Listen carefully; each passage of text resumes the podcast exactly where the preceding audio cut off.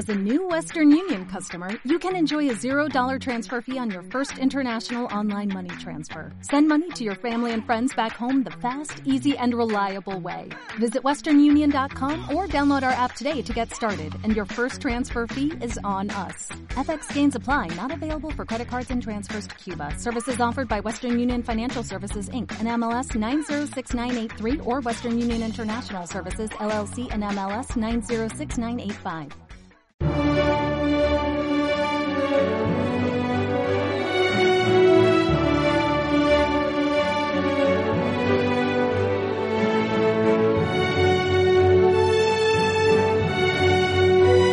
Luxus Mensae, una forma de acercarse a la realidad más significativa de cualquier época, la alimentación.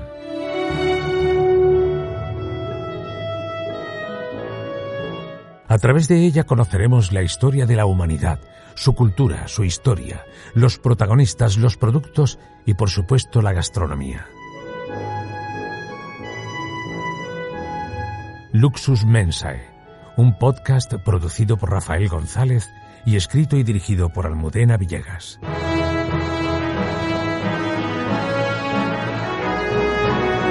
Bienvenidos a Luxus Mensae, bienvenidos a una nueva edición, a un nuevo episodio de este programa que, a pesar del confinamiento en el que medio mundo está, pues eh, sigue al pie del cañón, y lo hace gracias, en este caso, a la videoconferencia que nos permite estar en contacto con nuestra anfitriona y con nuestra guionista y alma mater de este programa, que es Almudena Villegas. Almudena, muy buenas, bienvenidas.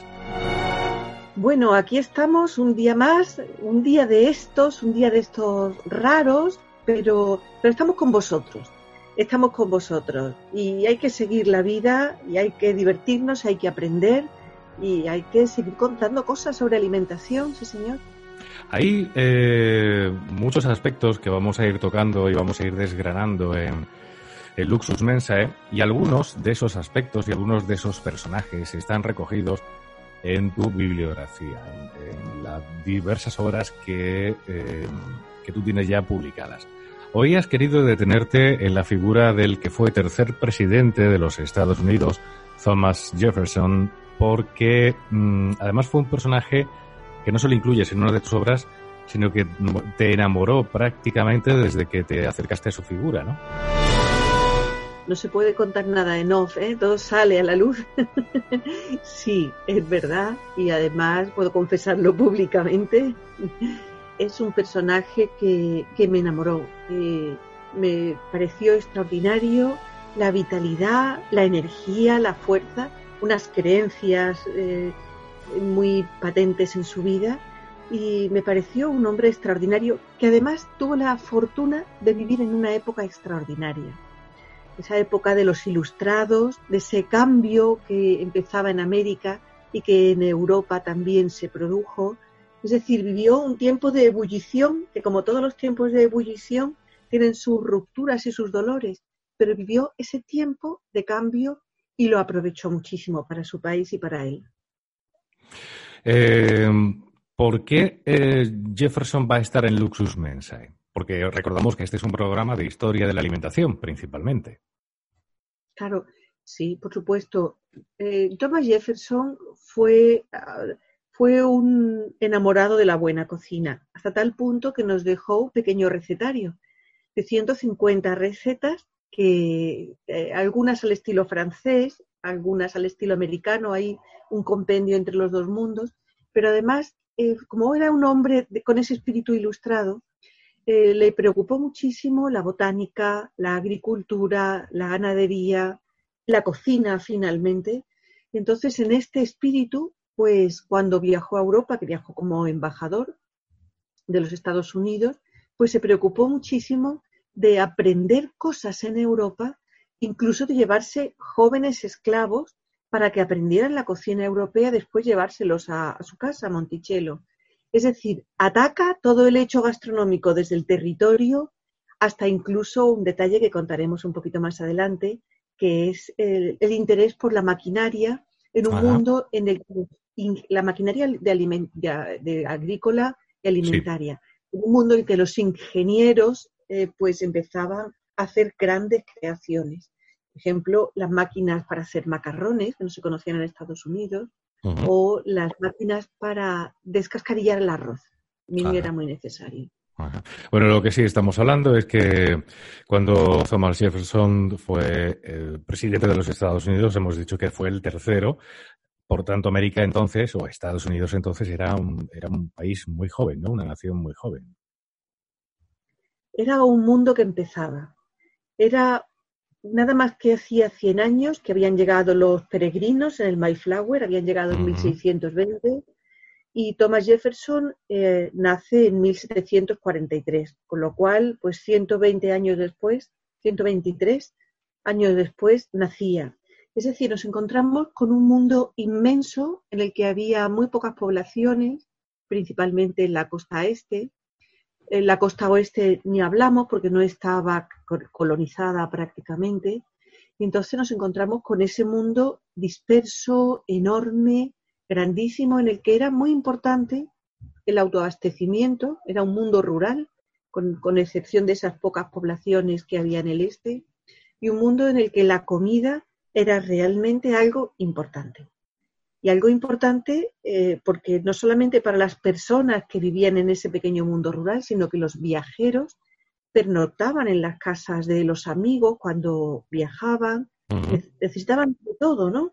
Es decir, nos enfrentamos, que es, lo, es una parte muy bonita de la historia de Jefferson, a un mundo en el que todo está por hacer. Uh-huh. Y ese mundo era América. Bueno, eh, dato importante, como América era un territorio todavía por explorar, el autoabastecimiento era absolutamente imprescindible, ¿no? Claro, era imprescindible y había que tener no solamente la cosecha, sino una previsión de algunos otros alimentos, había que tener ganado, había que tener un poco de todo en las casas y además había que aprender a manejar los alimentos para fabricar cada uno sus propias, eh, sus propias conservas. No podemos imaginar que tuvieran un exceso de calabaza y que no se les ocurriera hacer pues algún tipo de custard, por ejemplo, que eran unas especie de mantequillas que se untaban, o que no se les ocurriera hacer pues bacon salado con los lomos de un cerdo. Es decir, importaba hasta tal punto que esas despensas, bueno, que podemos imaginar, pues bien nutridas y bien pensadas, pues suponían la diferencia entre la vida y la muerte. Uh-huh. El recetario, o los recetarios, eh, los primeros recetarios norteamericanos, ¿estaban influidos por sus orígenes europeos o no necesariamente? Eh, sí, los primeros recetarios, tú piensas que la gente que llega, pues son europeos, son uh-huh. europeos, son, hay suizos, hay ingleses, hay gente principalmente del norte de Europa y entonces, bueno, alemanes, pues, ¿no? Alemanes, por supuesto, uh-huh. y entonces traían, llevaban a América sus costumbres. ¿Qué ocurre? Que se encuentran con una tierra que no les está dando los ingredientes a los que ellos están acostumbrados. Y entonces se hace imprescindible cambiar rápidamente. Esto te demuestra lo valiosas que somos las personas, como en el momento actual, ¿no? Que somos capaces de cambiar en un momento Y, y traducir unas recetas con otras y al final pues eh, tener una alimentación sana. El primer recetario de cocina americano que se escribió sí. en Estados Unidos era el de America, Amelia Simmons, que era American Cookery, que uh-huh. lo publicó en mil setecientos noventa y seis. Claro, eh, ella ya habla de productos americanos. Piensa uh-huh. que el maíz, por ejemplo, o las habichuelas, es que no se conocían prácticamente en Europa todavía. Uh-huh. Y entonces sus recetas pues se basan en aquellos ingredientes que además, por cierto, cuando hay buena comunicación o cuando hubo buena comunicación, los indios y los colonos eh, se intercambiaron productos y, y los indios principalmente enseñaron a manejar esos productos eh, como las habichuelas o como el maíz, ¿no? Manejarlos en la cocina. La cocina tenía una base europea, pero ante los nuevos productos vemos o asistimos también al, al nacimiento de un nuevo recetario de cocina. Asistimos en todo al nacimiento de una nueva sociedad. Es, una, es un cambio cultural tan importante uh-huh. que, que incluso se modifica. Eh, una de las cosas que nos cuesta más trabajo cambiar. Nos cuesta más trabajo cambiar de cocina que de religión. ¿sabes? Eh, la cocina... o de equipo de fútbol. o de equipo de fútbol. La cocina de la infancia pesa muchísimo en nosotros. Y cuando más nos vamos haciendo mayores, tratamos de repetir aquellas cosas que consumimos en la infancia. Por eso es importante formar a los niños ahora, ¿no? Mm. Entonces, eh, a estos europeos que se instalan en un país tan grande, claro, América es enorme, todo grande, y que encuentran cosas que, que no saben si se pueden comer y que les faltan otras muchas, pues se ven, se ven ne, por la necesidad pues obligados a cambiar, a aprovechar y a rápidamente pues incluir esos nuevos alimentos que además eran muy nutritivos en su dieta. Las despensas eran muy importantes en aquella América. La despensa era esa clave para la supervivencia, en la que tenía que haber absolutamente de todo. Esa clave para que un colono que pasaba aislado a lo mejor ocho o nueve meses al año, pues eh, pudiera abastecerse de sus propios recursos sin necesidad de, bueno, sin necesidades que no podían, ¿no? Uh-huh. A lo mejor las... La, las buhoneros que vendían más que comida útiles o cosas tan importantes como la sal, a la que era más difícil acceder, o algunas grasas de alimentación, bueno, pues eh, podían transportar algunas cosas, pero muy pocas. Y el uh-huh. acceso de esta gente a los centros urbanos, pues también era escasa y difícil. Entonces, uh-huh. esas despensas tenían que estar bien abastecidas, o llegaba el invierno o llegaba una época mala y se veían pues con muchas necesidades. Así que nos enfrentamos a un país enorme, rural todavía, con muy pequeñas, muy eh, pequeñas eh, ciudades y con gente que tenía que eh, sacar lo mejor de sí mismo para poder comer todos los días y comer no solamente al día, sino al mes siguiente. Pues vamos a ubicarnos en la patria chica de Jefferson, que era Virginia, ¿no? Él era de Virginia, que era eh, pues de lo más de lo más eh, cosmopolita en la época, una una ciudad una una ciudad en la que pues sí había de todo, había grandes eh, había grandes fortunas además y había gente pues eh, estaba lo mejor de la sociedad americana. Uh-huh. Eh, Esa no era exactamente la sociedad de los pioneros, que es la que nos encontramos en la otra, en la otra América, ¿no? Sino que nos encontramos con una sociedad esclavista, con una sí. sociedad en la que todavía, bueno, pues eh, el Imperio Británico pues tiene su fuerza, porque todavía América es una colonia, una colonia eh, inglesa, eh, inglesa. Uh-huh. Muy influenciados por Francia, en cualquier caso, porque la influencia de Francia, la influencia intelectual y gastronómica, pues entonces en todo el mundo pues era muy importante. Y además, eh, un sitio, una, un territorio en el que empezaba a ebullir esa idea de libertad. Esa idea de libertad que después vemos que convierte a Jefferson en uno de los grandes protagonistas de de ese, ese desgaj, desgajarse del Imperio Británico y convertir su patria América pues en una gran nación. Cosa que no le vino de cuna porque, bueno, su, su padre, tengo entendido, que muere joven, era terrateniente y le deja de herencia una finca con sus esclavos correspondientes. Claro, las propiedades estaban vinculadas eh, con un sistema esclavista. Uh-huh. y Y él murió el padre cuando él tenía, me parece que eran trece o catorce años, sí. muy muy jovencito, y él, él era el único varón. Era una familia muy bien avenida, su padre no, no tenía formación, pero era un hombre culto, era muy buen matemático, era agrimensor, y había hecho una pequeña fortuna, se había casado bien, es decir, una familia, eh, una familia en lo acomodada. Doméstico bastante acomodada y feliz. Y feliz. Eh, yo, Jefferson tuvo la suerte de ser bastante feliz en lo doméstico, por lo uh-huh. menos en rachas, en rachas de su vida. Uh-huh. Su infancia fue una de ellas. Entonces él, como único varón de la familia, hereda las propiedades, no las puede administrar hasta que no cumple veintiún años, que era cuando se producía la, la mayoría de edad, pero todo con muy buena relación con sus hermanas a las que adoraba y, y con su madre, que también a la que cuida muchísimo. Sí. En esa finca, en esa finca que hereda de su padre, es donde él, años después, construiría Monticello, que fue verdaderamente pues, eh, el paradigma de la arquitectura y el paradigma del concepto del nuevo americano. Uh-huh. Él eh, desde muy pequeño estudió, primero estudió con un reverendo, es decir, su madre y su padre, la familia, se ocuparon muy a fondo de su formación.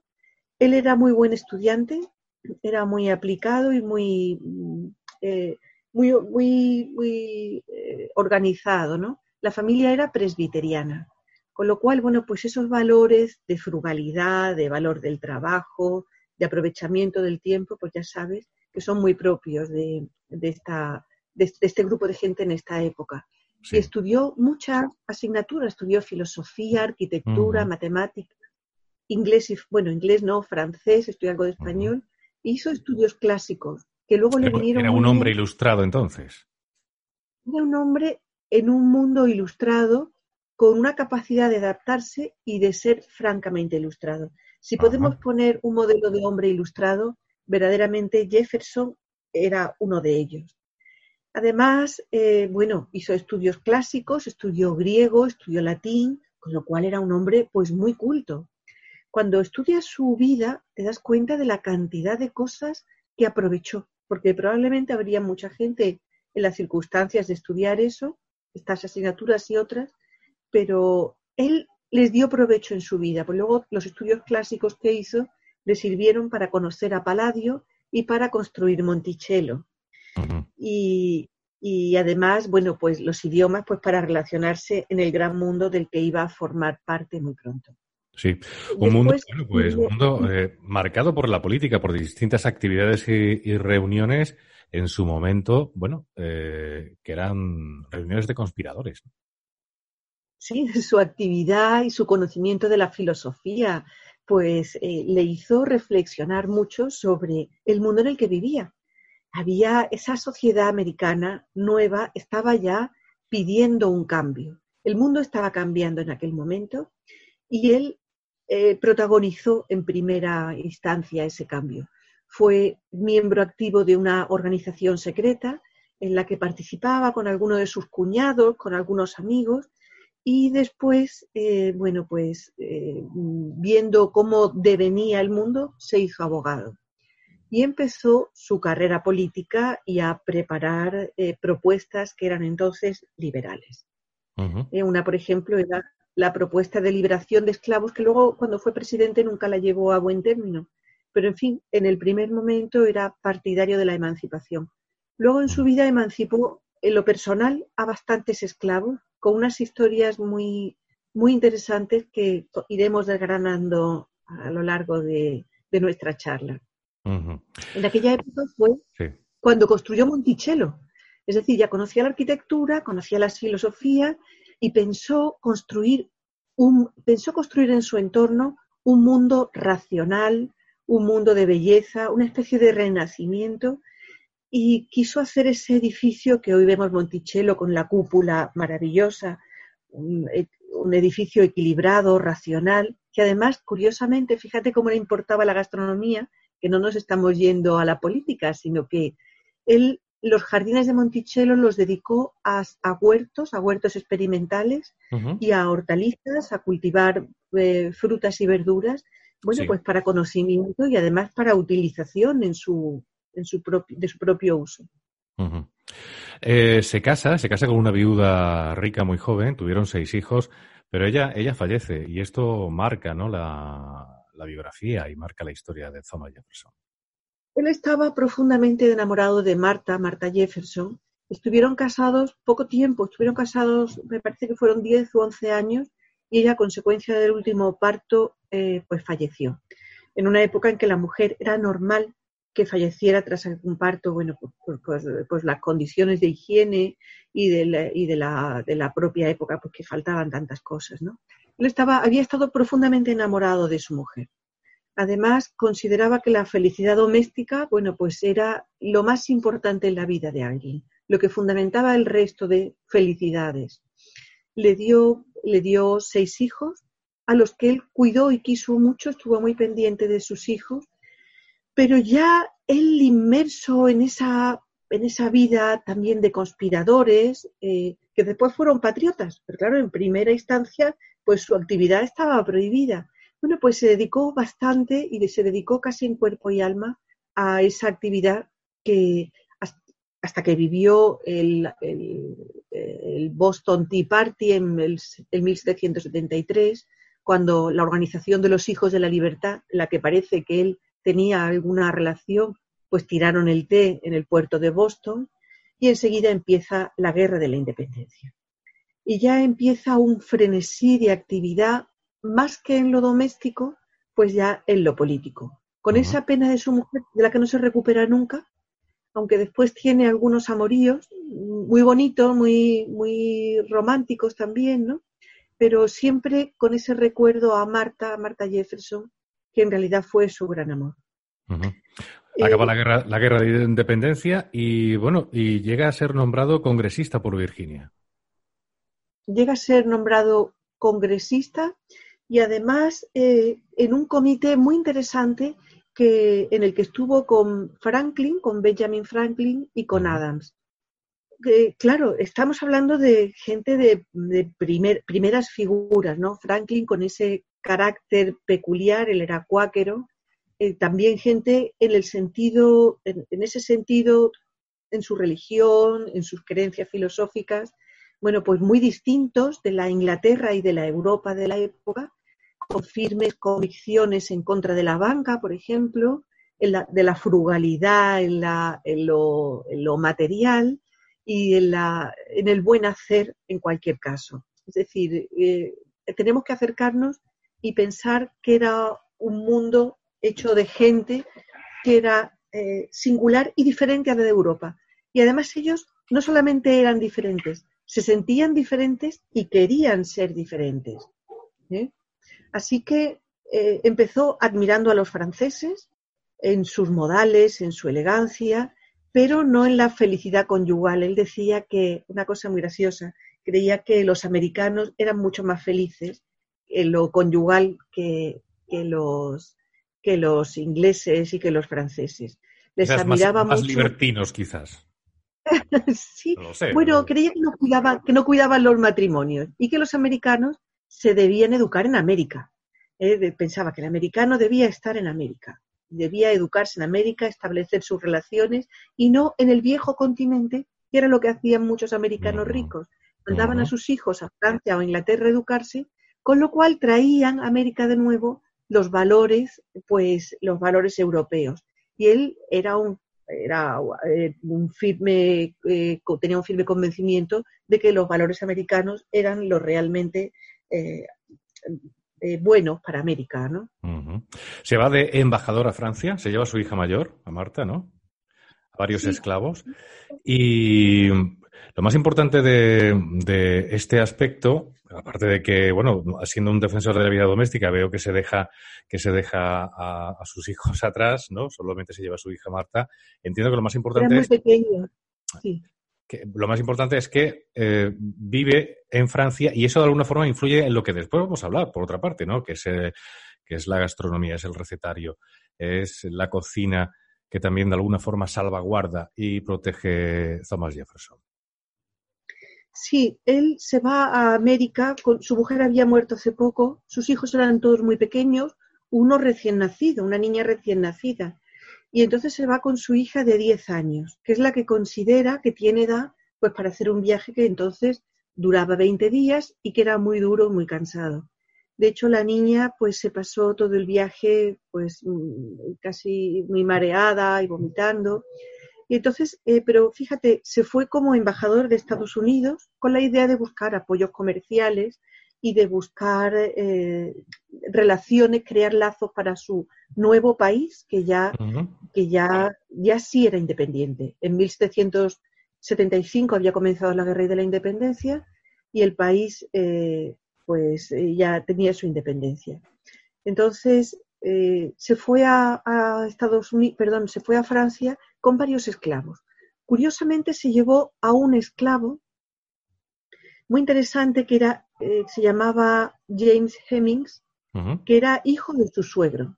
Su suegro había tenido, muy al estilo americano, Aquí ha tenido dos familias, la suya con su esposa y con, con la y con Martha Jefferson, una de sus hijas, que ha sido la esposa de, de Thomas Jefferson, pero además había tenido otra familia con una esclava negra y había tenido cuatro, cinco o seis hijos, que eran todos bastante blancos, por cierto.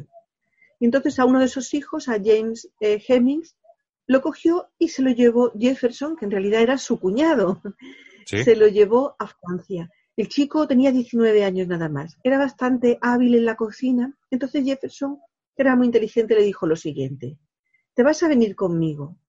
Claro, pensando que cuando viera Francia o se iba a escapar o le iba a pedir la libertad, uh-huh. Le dijo, yo te voy a pagar el doble de lo que gane cualquier criado en Francia, uh-huh. El doble, con el compromiso por tu parte de que vas a aprender la cocina, vas a aprender a cocinar y después a tu vuelta a Monticello yo, eh, vas a enseñar a otra persona a cocinar, de hecho enseñó a uno de sus hermanos y, y yo te voy a dar la libertad.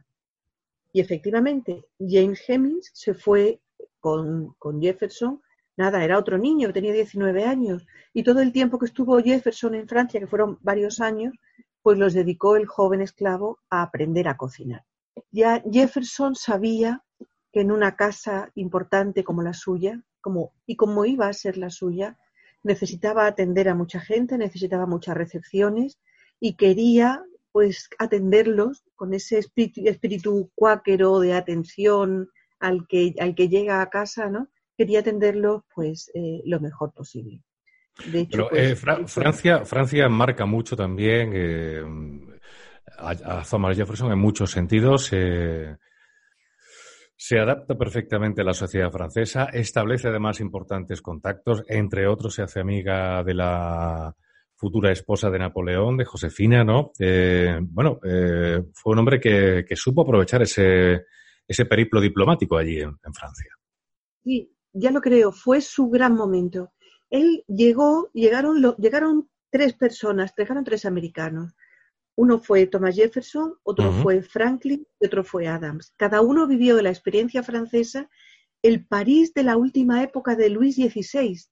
Fíjate lo que tenía que ser aquello, un hervidero de, también de conspiración, de política, de intereses, pero todavía con la grandeza y la riqueza de una ciudad en la que había una corte. Franklin, por lo visto, decían que parecía un paleto, que parecía, Franklin iba vestido siempre de negro, con un sombrerito muy, muy de cuáquero, pero sin embargo, como era extraordinariamente amable, sencillo, trataba muy bien a las señoras, estamos en una época en la que todavía las cosas no habían cambiado en Francia, uh-huh. pues se eh, creó muchísimos amigos. Eso, esa, ese fue Franklin, era, eh, se adaptó muy bien a la vida francesa, se acostaba muy tarde, iba a todas las fiestas, se levantaba muy tarde también... Y vestido de cuáquero y de negro, eh, vestido de negro todo el tiempo, bueno, pues eh, a pesar de todo y de su sencillez, bueno, pues se lo pasó muy bien. Y luego Adams re, refunfuñaba todo el tiempo. Adams se fue con su mujer y con sus hijos, sí. Y todo el tiempo decía que aquello no le gustaba, que él quería volverse a América. O sea, él tenía un trabajo que hacer para, para su país, pero estaba deseando volver. Y pasó varios años, pues sí, protestando todo el tiempo y... de una forma muy diferente. Además, eh, no quería adaptarse. Sin embargo, Jefferson llegó con su hija. Su hija la llevó a, un, a una escuela de señoritas donde conoció a la futura esposa de Napoleón, a Josefina. Ajá. Era otra niña también. Y, bueno, pues dejó a la niña en su escuela, como parece natural. La niña enseguida aprendió francés, una niña muy lista. Y a lo, al año así, como en la escuela era de monjas, ¿sí? Le dijo a su padre... que ella era de monjas católicas, claro, eh, él no encontró ninguna escuela presbiteriana para señoritas, le dijo que quería hacerse monja. Y fíjate, la psicología, qué buen psicólogo era este hombre, que le dijo a ella, dice, no te preocupes, me parece muy bien, pero ven a casa que tengo una cosa para ti y a ver qué hacemos. Y entonces cuando llegó a su casa la niña, que ya era un poquito más mayor, una adolescente, pues encontró la casa llena de vestidos bonitos, de alhajas, de sombreros, de todo tipo de cosas femeninas. Mm. Y entonces le dijo a su padre, mira, me parece muy bien que te hagas monja, pero a ver qué hacemos con todo esto. Claro. Y entonces creo que fue un argumento que derrumbó las convicciones de la niña. Pero fíjate qué forma tan elegante de convencerla de que no se hiciera monja. Claro, además, fíjate, en su, en su familia, qué que, que shock, ¿no? Encontrarse presbiterianos, encontrarse con una niña, una monja católica, en fin.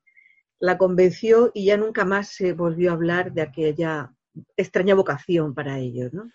Eh, Jefferson era un hombre inquieto, no se, no se circunscribió a vivir en, en Francia, viajó por Italia, estudió formas de agricultura determinadas, incluso eh, se llevó determinadas semillas después de vuelta, ¿no?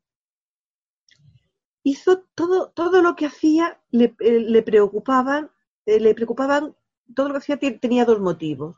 Lo primero era aprender, él quería vivir la experiencia francesa, quería conocer aquel gran mundo que le parecía un gran mundo. Te decía, al contrario que Franklin se adaptó enseguida, se vistió muy bien, se vistió a la moda francesa eh, y, y enseguida empezó a, a situarse en aquel mundo. Y no solamente se situó, sino que además hizo lo que hacían la aristocracia de la época, que hizo el Grand Tour. El Grand Tour era un viaje que se, se hacía pues por algún país del Mediterráneo, uh-huh. pero principalmente con foco en, en Italia. Sí. Pero él, en Italia... Eh, no solamente fue con la idea de ver arquitectura, de conocer cultura, que lo hizo. También en el viaje aprovechó para recolectar semillas, como decías, para ver muchas variedades de, de uvas, que por cierto se llevó bastantes eh, de la, de la prefiloxera, algunas padecieron filoxera posteriormente, sí. Y conoció toda la zona de Beaucaire, del sur de Francia, el norte de Italia, y además... Eh, hizo una cosa muy divertida, que es que entonces en Italia había unos, unos grandes ingenieros con trabajos sobre trabajos agrícolas, ¿no? Con, que estaban fabricando maquinaria agrícola y maquinaria eh, industrial para fabricación de alimentos. Una de esas máquinas era una máquina de fabricar macarrones, que entonces en, en Estados Unidos no se conocían, uh-huh. y los macarrones, bueno, pues eran una pasta que hoy la tenemos como muy barata, pero entonces eran algo realmente singular.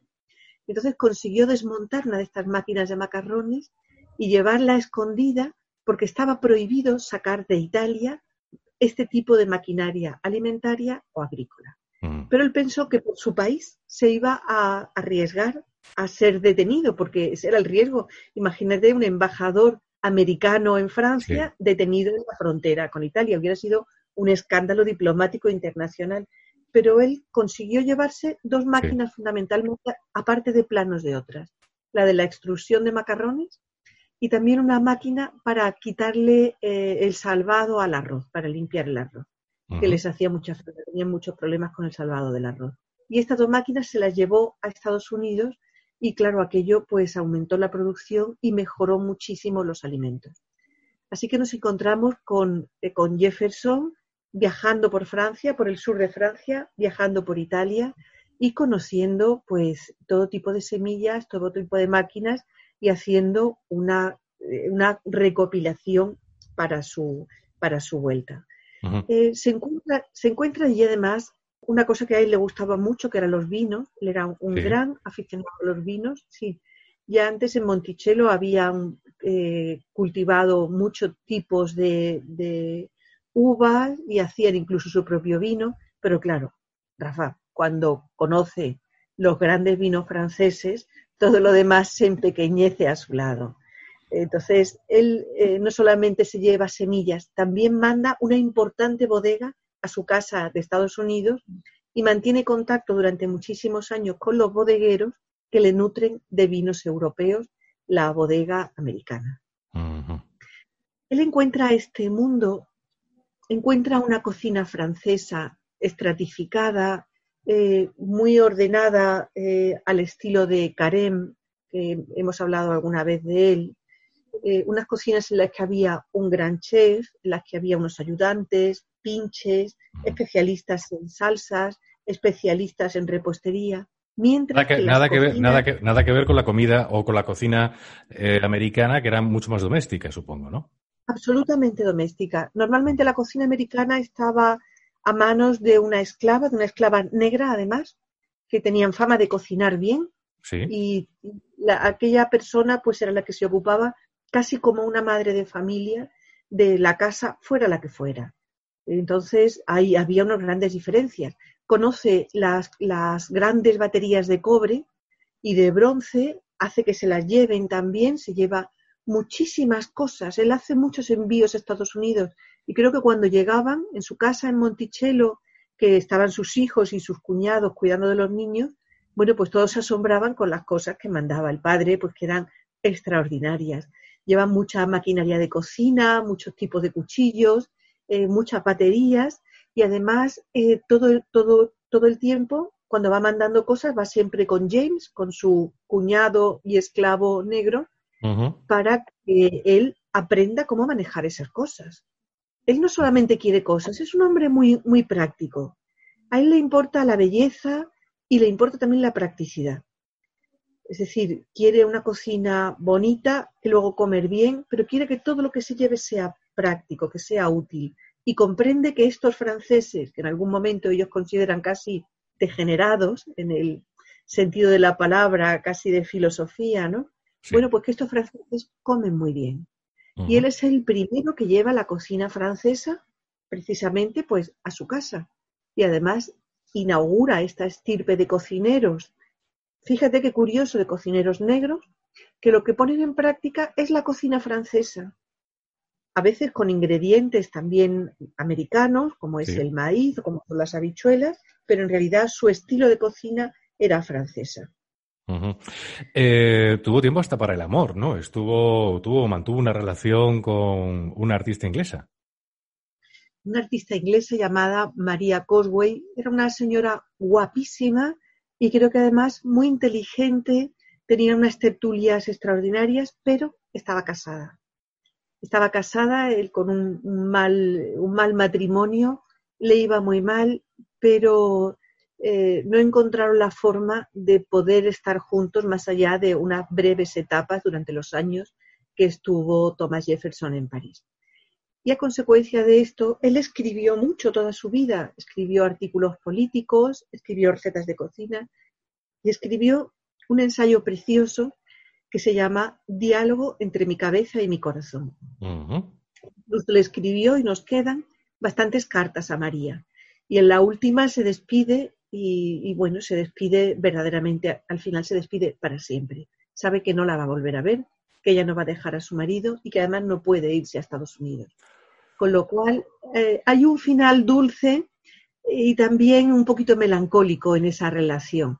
Él no termina, él que era un hombre feliz en lo doméstico y que fue muy feliz con su mujer, no terminó después de encontrar esa compañía para rematar su vida y sin embargo estuvo rodeado de mujeres. Su hija Martha, que, que, que, que, que llegó a Francia como una niña, pues después fue la que se ocupó de, de toda la parte doméstica de, y de representación también de su padre. Uh-huh. Bueno, vuelve, vuelve a los Estados Unidos, es nombrado secretario de Estado y, bueno, de ahí, no sé, ¿cuánto tardó en, en llegar a la presidencia? Pues tardó, estuvo eh, un tiempo con Washington como secretario de Estado y después estuvo unos años, eh, ya sabes que es el tercer presidente, pero mientras todo el tiempo no dejó de hacer política. Él se había llevado de Francia lo que quería y para lo que había ido. Se había llevado muy buenos contactos para su país, muy buenas relaciones, se había descubierto como un gran diplomático, lo hizo todo muy bien. Fíjate, incluso una curiosidad, él estuvo, eh, cuando estuvo en París, en una academia que montó Parmentier, porque Parmentier estaba obsesionado Por, por hacer, eh, por, porque la patata se consumiera en, en, su, en su país, en Francia. Le costó mucho conseguirlo, al final lo consiguió. Y a una de las personas a las que invitó a la inauguración de esa escuela de cocina con la patata, pues fue a Franklin y a Jefferson. Es decir, que eran los abanderados de la patata americana. Eh, Él cuando vuelve a, cuando ya él vuelve, no tiene más remedio que volver, se hace traer, por cierto, alguna otra de sus hijas a, a Francia, porque considera que la primera pues le ha venido muy bien, y se trae a una más pequeña, que la pobre niña sufre muchísimo porque casi no conocía al padre, y, y, y viaja mal, se marea mucho, era, tenía seis años, en fin, buscando un poco esa felicidad doméstica que, y al final, bueno, pues se vuelve con todas sus hijas. Sí. Inaugura una nueva época en Estados Unidos. En su casa era un hombre ya sofisticado, de mundo, como te decía, un estupendo ah. diplomático. En su casa recibía muchísima gente y como tenían conversaciones muy importantes y no quería que los criados en la mesa se enteraran, inventa un sistema para comer sin necesidad de que los criados sirvan la mesa. Y entonces pone entre comensal y comensal, para no abarrotar la mesa de papeles, perdón, de platos, sí. pone unas pequeñas mesas eh, eh, auxiliares y cada uno se sirve de esa mesa, con lo cual mantienen la privacidad. Ajá. Es decir, es un hombre ya moderno que no le importa prescindir de cosas que en el antiguo mundo eran importantes, como el servicio de mesa, eh, y que le importa más pues lo que realmente importaba, que era la mantener pues el silencio en los secretos de Estado. Uh-huh. Vamos eh, a la mesa, vamos a la mesa, vamos, vamos al, al recetario, al recetario de, de Jefferson. Comidas favoritas, que bueno, de alguna forma se han heredado y que, y que bueno, y que, y que sigue, entiendo que siguen, ¿no? Que, y sobre todo en Estados Unidos, sí. donde mantienen tantísimo y tienen tantísimo respeto por la tradición. A él le gustaban muchísimo los macarrones. Mm. Eh, los macarrones que después Hombre, en Italia... Se, se llevó una máquina de Italia, sería por algo. Se llevó una máquina y la replicaron, ¿eh? Replicaron Ajá. máquinas de extrusión para hacer macarrones. Pero, pero es curioso porque combina también platos de su infancia como el Indian, Indian pudding, que era un uh-huh. pudding que hacía con, rest, con un poco de restos de, de carne, con calabaza y con maíz, eh, con, es, con mucho, con maíz, eh, con bastante cantidad de maíz, con harina y con el grano. Y eh, le encantaba la crema, la crème brûlée, que conoce en París, es decir, uh-huh. este recetario, ciento cincuenta recetas, son un compendio extraordinario de un hombre ilustrado de la época. Luego también las patatas fritas francesas en bastoncito, bueno, pues le gustan una barbaridad. Las habían inventado los franceses, las había inventado Parmentier, y se las lleva de nuevo con la patata a su, a su tierra natal. Un, un plato que se puso de moda en toda Europa y en España también se ha seguido comiendo hasta los años sesenta, que era el buey a la moda. El buey a la Después, moda, ¿qué es el buey a la moda? El buey a la moda, como la ternera a la moda, eh, pues es un guisado de una pieza noble, de una pieza grande, con un guiso que se parte como si fuera eh, un roast beef o algo así. Ese es el buey a la moda, un plato extraordinario. Luego él es muy aficionado a la cocina, a la cocina de verduras. No era vegetariano, pero le da mucha importancia. Y entonces era muy raro eso, porque en Estados Unidos la verdura no ocupaba el plato principal, sino que era siempre pues una guarnición, un acompañamiento, una cosa de segunda. Uh-huh. Y él intenta que las verduras se coman, en su casa por lo menos, pues como plato principal, porque le parece que son fuente de salud. Uh-huh. Sabes que una de las cosas que importaba a los ilustrados pues era la salud a través de la comida. Uh-huh. Pero tiene que aprovechar lo que hay allí y que hay muchísima caza y muy buena, de muy buena calidad.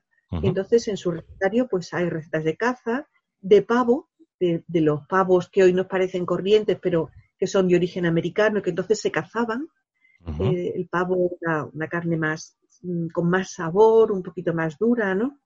Y luego hay muchísimos platos con maíz y una novedad que fue el primero que la llevó a Estados Unidos, que fue el helado. Se me ha olvidado decirte que una de las cosas que se llevó fue una máquina de helados, Ajá. una máquina con, con un, que era básicamente una cubeta con un triturador de hielo en el que metían una crema y la conseguían congelar por la acción del, por la acción del hielo. Y sí. aquello tuvo un éxito extraordinario, aquellos helados que preparaba James, su, su esclavo cocinero que después liberó, Eh, pues eh, la preparaba para los postres. Curiosamente, este esclavo eh, mantuvo muy buena relación siempre con su, con su presidente, pero con su cuñado en realidad. Uh-huh. Mantuvo una muy buena relación. Murió joven, murió joven, pero a, antes de morir eh, había formado a su hermano, a dos de sus hermanos en la cocina, que también fueron unos extraordinarios cocineros. Sí. Y consiguió dejar algunas recetas de las que se había traído de Francia para que, pues para que ellos las replicaran. Uh-huh. Entonces inaugura Jefferson, y de ahí que sea uno de mis grandes maestros de la historia de la gastronomía, y por esto me enamora, pues inaugura una nueva época en la gastronomía americana, norteamericana, con lo mejor de los dos mundos, con la, el sibaritismo, el cuidado en las técnicas, el conocimiento de los productos de Francia, pero además con la frescura y con los nuevos productos americanos. Y, y además demuestra, inter... de, demuestra una cosa para mí muy importante, y es que es un presidente que se preocupa, o bueno, antes de ser presidente, pero una vez ya como presidente, que se preocupa realmente por su país. Sí, se preocupa, se preocupa por su país hasta el punto de dejar a su familia con su mujer recién fallecida y con un montón sí. de niñas, uh-huh. eh, pues y, y se va, y se va preocupado por su familia, es decir, deja lo personal en aras de algo que considera mejor. Uh-huh. Y fue absolutamente consciente de esto, incluso con aquella pequeñas, bueno, si quieres vamos a llamarlo travesuras, de llevarse las, la maquinaria italiana a Estados Unidos. En realidad, bueno, él de, además lo dice en sus cartas, a él le importaba el beneficio de su país y todo lo demás tenía poca importancia. Bendita travesura. Su propia, su propia seguridad. Bueno, te he dicho travesura así con, sí, sí. con entrecomillado, ya, ya, ya. entrecomillado, porque aquello le podía haber costado un disgusto diplomático muy serio. Ajá. Pero sin embargo... me parece apasionante el que aproveche tanto el tiempo, el que haga tantas cosas, se enamora, ve, ar- ve arquitectura, ve ingeniería, eh, hace política. Es un hombre extraordinario. Cambia la gastronomía de su época. Bueno, pues hemos eh, hablado hoy de la figura de Thomas Jefferson. Ha sido el personaje que hoy ha ocupado nuestro capítulo, nuestro episodio de Luxus Mensae. Vamos a aprovechar el cierre para hablar de algo tremendamente importante. Las compras compulsivas, y más en esta época que hemos tenido un poco de locos, que la gente ha comprado compulsivamente. Pues de eso nos va a hablar eh, Almudena Villegas en el cierre de Luxus Mensae de hoy.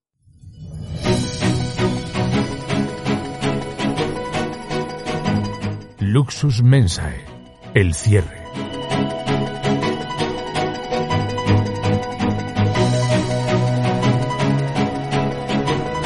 Comprar compulsivamente... es, además de algo negativo para la economía, algo absolutamente nefasto para la propia intendencia. ¿No, Almudena? Es malo para todo. Hemos vivido eh, unos, unas semanas tan galopantes, con tantos cambios también para nosotros, que nos vemos en la necesidad de adaptarnos un, de un día a otro a una situación difícil. ¿Por qué vamos a negarlo? Lo es. Pero eh, todo lo compulsivo nos lleva a lo irracional. Así que, como Thomas Jefferson, vamos a intentar ser racionales y vamos a organizarnos. Eh, mira, siempre antes de ir a comprar hay que ir comido. ¿eh? Comido, merendado, primero para no, eh, para no comprar lo que no necesitamos. Es decir, hoy tenemos abastecimientos de todo. Es cierto que hay cosas... Que, que, que hay cosas, algunas pequeñas cosas que no las hay o que tardan un día en llegar, es decir, hay algún pequeño desajuste, pero tenemos de todo. Entonces la compra compulsiva no nos va a llevar nada más que a desorientarnos, a tener un montón de cosas en casa que las vamos a terminar tirando, nos va a costar mucho. No necesitamos abarrotar las neveras. Entonces yo os propongo una cosa, os propongo planificar y planificar semana a semana cuál va a ser la comida y las necesidades de una familia en las circunstancias también de estar uh-huh. confinados en casa, de estar encasados y, y cómo planificar eso, bueno, pues para una parte que también disfrutemos y, y que nos mantengamos sanos. Entonces, para planificar estas comidas, eh, calcular que una vez o dos veces en semana tenemos que tomar legumbres, como sea, en un guiso tradicional, en forma de un cocido, de unas lentejas o en forma de una ensalada. Ahora vienen días más, eh, más largos, vendrán días más tibios y entonces, bueno, pues nos apetecerá relajar un poquito eh, la, la alimentación.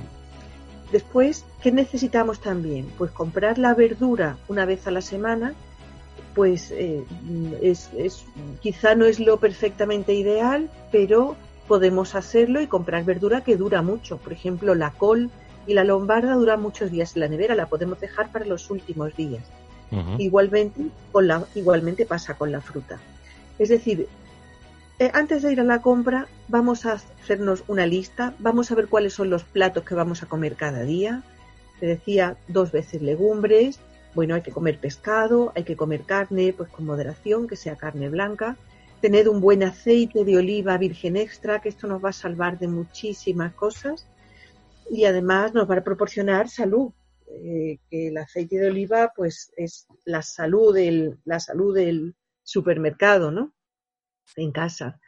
Y con esta lista y con estas, con estas comidas, bueno, pues compramos sin necesidad de acumular estas cosas del papel higiénico que a mí me sorprendió extraordinariamente. A mí me encantaría que alguien nos llamara para decir y para contarnos por qué compraban tantísimo papel higiénico.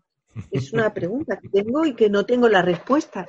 Me gustaría que alguien, si lo estáis oyendo, lo habéis hecho, por favor, contádnoslo. Tenemos una curiosidad extraordinaria eh, para, para, saber, para saber esto. Yo hubiera comprado antes harina, por ejemplo. Yo ahora estoy haciendo el pan y os animo muchísimo a hacer el pan eh, en casa. Si hay niños, sobre todo, porque es muy divertido, los, tienen, los mantienes entretenidos un rato al día y una hora más entretenidos, pues no está mal. Pero además, bueno, es acercarse a un producto básico y a un producto que tiene mucho que ver con nuestras raíces mediterráneas. Eh, hacer las masas, pues es eh, un acto muy bonito, ver cómo la masa crece, crear la levadura, hacer la masa madre. Entonces, todo esto se puede planificar y se puede comer muy bien. Pero, ojo, es que tampoco podemos abusar, ¿eh? Porque no nos podemos mover. Entonces, para la planificación tenemos que calcular que tenemos un inferior gasto de calorías. Bueno, ahí así también que no, tenemos que apuntar, tenemos que apuntar también que se puede hacer claro. Deporte en casa, que un deporte aeróbico estupendo, y yo invito a que se recupere, Venga. Si se puede, es la comba. Es un, es un deporte aeróbico estupendo eh, y que, bueno, que el hecho de estar confinados en casa no implica no moverse, Almudena. Podemos hacerlo, podemos no, no. hacer ejercicios además aeróbicos en concreto para que el cuerpo no se quede estancado. Tienes toda la razón. Sí, pero eh, de, no podemos, debemos movernos, debemos hacer tablas, deb- podemos hacer eh, algún tipo de gimnasia, los niños, en fin, saltar con la comba pues me parece más difícil, ¿no? Para un, para un niño quizá, pero para un adulto no sé si, si se llega, se, se cabe, es cuestión, ¿no?, de ponerse. Todo es cuestión de ponerse. Bueno, pues ya os contaré la semana que viene mi experiencia con una comba, confinamiento entre el pan y la comba. Que es verdad que nos podemos cuidar, pero que planifiquéis. Sentaos a hacer vuestra lista, sí, comprad buenos productos y calculad que tenemos que estar sanos y fuertes. Y en estos días que se que se debe principalmente, se puede y se debe hacer la compra por internet, es una magnífica oportunidad para planificarse, porque además la mayoría de los supermercados y portales que ofrecen este tipo de venta online, eh, bueno, pues te da la posibilidad de ir elaborando una lista que puedes ver de lo que necesitas y de lo que no. Exactamente, sí. Si todo es cuestión de eh, parar, lo compulsivo se para con racionalidad.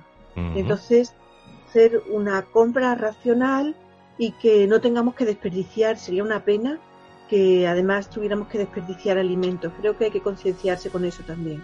Es importante que compremos lo que necesitemos y sin, sin necesidad de nada más. Vamos a encontrar en los supermercados todo lo que necesitemos la semana que viene. No os preocupéis, de verdad. Muy eh, bien. Oye, y acordados de cocinar, que hay que cocinar y que hay que... Y ahora sí que podemos sí. hacerlo sin ningún tipo de excusa. Ahora tenemos que poner en marcha el recetario tradicional, enseñar a los niños y cocinar cosas buenas y dedicar un poquito de tiempo a escucharnos y a cuidarnos. Almudena Villegas, como siempre ha sido un placer. Muchísimas gracias por estar una semana más en un nuevo episodio de Luxus Mensae. Volveremos la próxima semana para seguir hablando de la historia de la alimentación, de personajes interesantes, de personajes históricos y de recetas tradicionales, entre otras cosas. Muchísimas gracias. Lo dicho, hasta la próxima semana. Estaremos con vosotros. Hasta la próxima semana.